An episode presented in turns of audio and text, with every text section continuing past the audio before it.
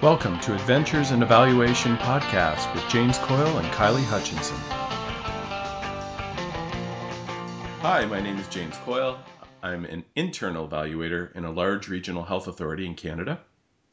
And I'm Kylie Hutchinson. I'm an external evaluator with uh, my own consulting firm. And together we bring you Adventures in Evaluation podcast. Hey, Kylie. Hey, James. How are you? I'm very well. How are you? Well, I'm having a bad hair day, as you can see on the Skype, but uh, that was because I went for a run. but uh, I'm very excited, jo- James, because I just got back from CES in Toronto, Canadian right. Evaluation Society Conference, and I was scribbling all these notes that I wanted to to share with you, and also just kind of get your impressions on from the from the conference. So, why are you having to share them with me? Because I was not able to attend. I know, cutbacks. Although I did get a number of emails and tweets and a few things saying, I just heard your name from this woman named Kylie. it was like you were here. Uh, a lot of people talking about that uh, Evaluation Canada mentoring site. Yeah, there was a lot of interest in that. And you weren't the only one that, that wasn't there, James. The what what I heard was that um, there was very few federal evaluators there. I think anybody who went there was uh, paid for it themselves. Now, mm. don't I'm not sure if that's true, but I think the cutbacks there was like this travel ban or something, which was really unfortunate because Toronto is not that far from Ottawa, and traditionally they make up the bulk of the attendees at the conference. But you didn't really didn't really notice it. I mean, it was still a, a big full conference, so. Mm-hmm. Um, and uh, yeah, so many highlights to tell you. One of the highlights for me was finally, finally, I was able to take workshops with Jane Davidson and Stephanie Evergreen. Oh, which, oh, wow. Yeah, which I've wanted to do for a long time, but I've always been giving my own workshop at the same time as mm-hmm. them. So um, it was really good. Jane Davidson's workshop was, as usual, dead on. Now, Jane just has this incredible way of kind of cutting through all the fluff and just getting to really common sense basics about evaluation. And so I really, really enjoyed her take on on uh, what she calls actionable evaluation. Mm-hmm. And she's got a book coming out, James. And so we'll post the link to that. Um, no, actually, the link is out, and I think it's called Actionable Evaluation Basics. Mm-hmm.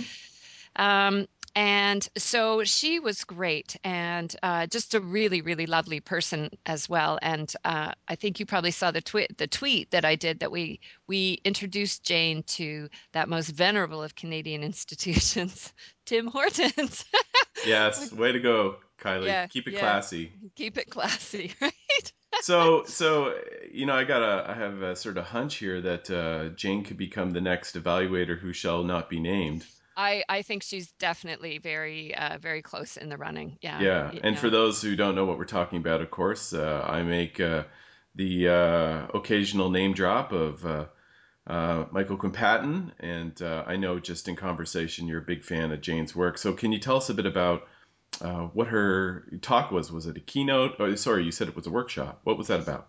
Oh, she just she just gave a workshop, and I don't want to kind of steal her thunder, but um, it was just I, I think having been in evaluation so long, what I really admire about Jane is is again, it's just her common sense ability to to not get so wrapped up in theories and and all of this. It's just let's just get back to basics. What are we what are you trying to evaluate here and how can we make it of the most value?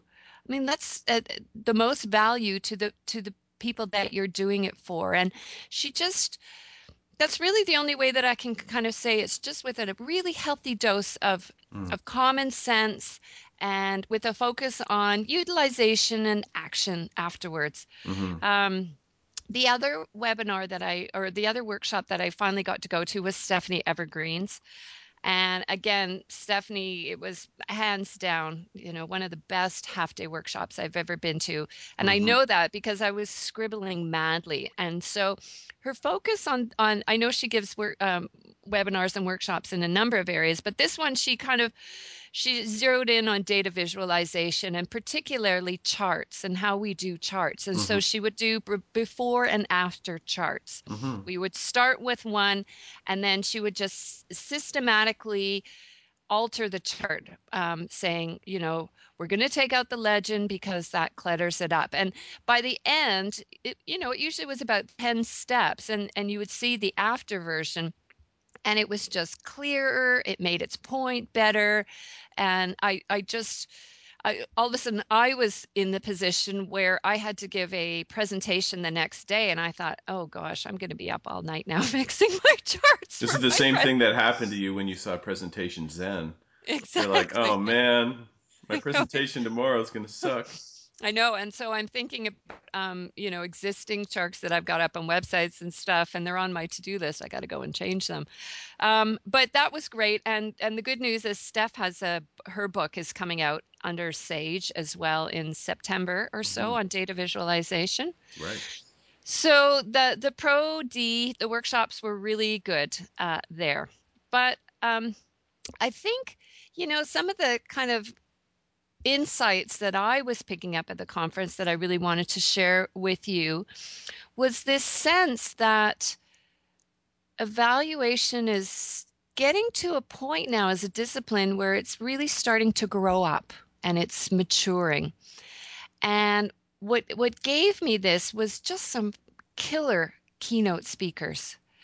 And you know me, I'm the first person to kind of slag a keynote speaker that, you know, doesn't well, impress you, me. You wouldn't name names. What do you mean by maturing? Well, it was the keynote speakers. It was it was it was some of their topics that they were all kind of talking about trends that were happening and how evaluation was responding to them or what our role is with with respect to these trends. And I just got the sense that the, there was all of a sudden as a discipline we're able to look back at ourselves or look objectively at the work that we do um, and and say so for example there was a lot less talk on methodology and uh, a lot more kind of introspection around mm who are we as evaluators mm. and what can we achieve and reflections on our role or our effectiveness or our value to date so um, you know there was i think it was um, dan wilson from the ontario trillium foundation and he was on one of the keynote panels and he said what do you want to be do you want to be a technical specialist or do you want to be a change agent a social change agent mm-hmm. um, and and he he made this funny analogy that the technical specialist is the rebel alliance or do you want to be a, a, social change agent a jedi knight right? And so that kind of theme came through a lot. Um, Jane Davidson, um, you know, was talking about this real common sense approach that provides value for our clients or, you know, for programs by actually answering the question was the program actually worthwhile? Right? As opposed to being kind of these these slaves to this technical process or this mm-hmm. or this methodology. Hallie Preskill, um, she in her keynote again really hard-hitting keynote keynote speech she made she made us question the assumptions that we've based this technical process on. Um, and uh, and our role in the era of big data. So she was talking about big data for example she gave the example of Target, that every time we go through the Target checkout, and in Canada, that will be quite soon because we all know they're moving into Canada, they collect all of this data on our shopping habits and stuff. So, and then she had all these stats and and Hallie, as you know, James, we Hallie has agreed to be a guest on our podcast where she's going to I asked her if she would kind of give us a, a short version of this keynote speech. But um talking about what our role is in the era of big, big data. So it was really, really interesting to kind of see this level of introspection. And I think that's where the, the growing up in the maturing is is this kind of existential, what are we about as evaluators? And you know, we've been in this game for a long time. I mean, I took my first course in evaluation in 1988 and uh, went out on my own as a consultant in 1997. And and you know a lot of the focus in my in my professional development or when i'm at conferences is really about building up my technical skills so when developmental evaluation came along you know wanted to learn how to do that and uh, utilization focused or being culturally competent you know all this kind of technical methodology and mm-hmm. which i'm not saying is not relevant anymore but it was really a theme at this conference where people were taking a step back and, and being really introspective and saying, okay, I can follow all this technical methodology. I can be a te- technical specialist. But what I what we really want to be is social change agents, right? Yeah. Well, I mean, that's the first reason many of us got into the field. It's one of the first things that you read in a lot of evaluation books as well as uh, we're trying to change the world and make it better. We're trying to improve things.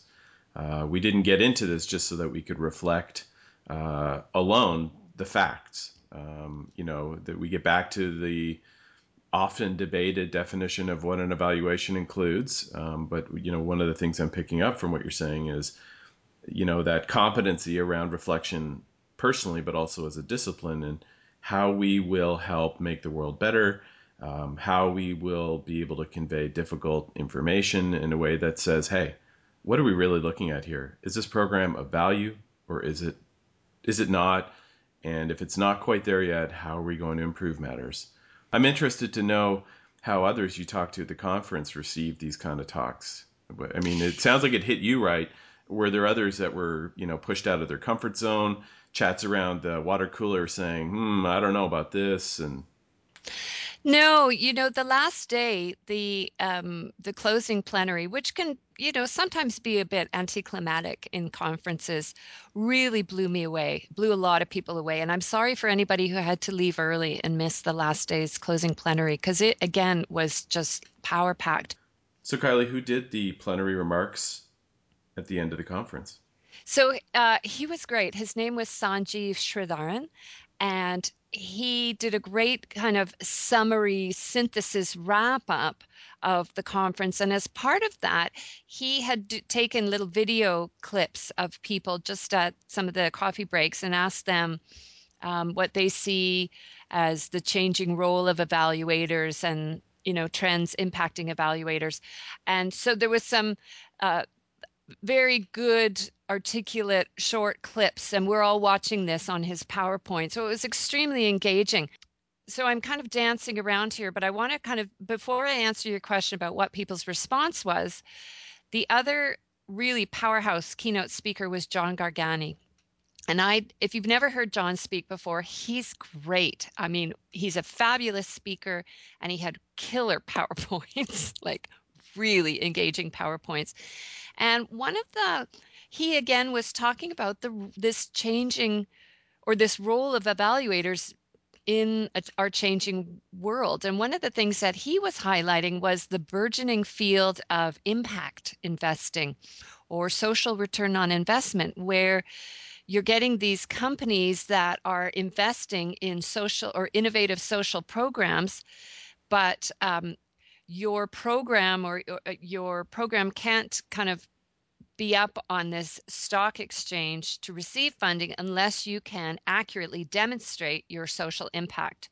So it's social impact investing. Um, there was a, a, a, little bit of buzz around SROI at this conference, um, and I'll put some links up about that from sites. But he was mentioning how this whole area of impact investing is where people or, social programs are are meant to be showing their impacts in order to attract investors.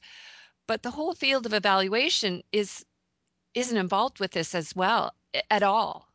And so we we are completely we have been completely cut out of this whole new thing called social impact investing. Meanwhile we're the ones with the skills in how to assess impact but it's being done by these people with financial backgrounds So that actually brings me to a different question, um, and we'll see if we can close some of our tangents here. But you know, uh, what surfaces for me is the question, or, or did anybody, uh, you know, surface the issue that we don't know whether the discipline of evaluation itself is adding a social return on investment, because that's a question that I've started to ask, uh, particularly of some training programs that help people become evaluators or do evaluation that are interested in return on investment, you know, turn the lens on ourselves. So what am I what am I adding in the way of value, um, both social and you know financial, etc. So th- again, that that's a really good point, James, James, because that did come up, and and a number of us went out for dinner one night where we actually talked about what is the evaluation, what is the value of evaluation. Mm-hmm. And we go out and we do all these independent little evaluations, but nobody's ever kind of pulled it together as a story and said, look, this is our collective impact as evaluators. And it made me think we almost need our own infographic where we can somehow tell the story of how evaluation is helping organizations in Canada or the United States. We can say, you know, this much money has been spent on evaluation. Um, you know, this much money has been saved through the results of evaluation. I mean, we just we don't have that kind of story to tell our mm-hmm. collective impact, whereas other people are are doing this. And and John Gargani's point about this field of impact investing is that these folks they don't even really know about us as evaluators. We're just so small and they're just going off and kind of doing their own thing.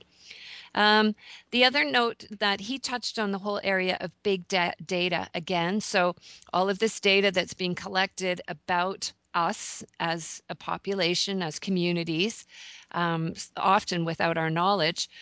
But he says that so Hallie's question was you know are, what is evaluation's role in this area of big data?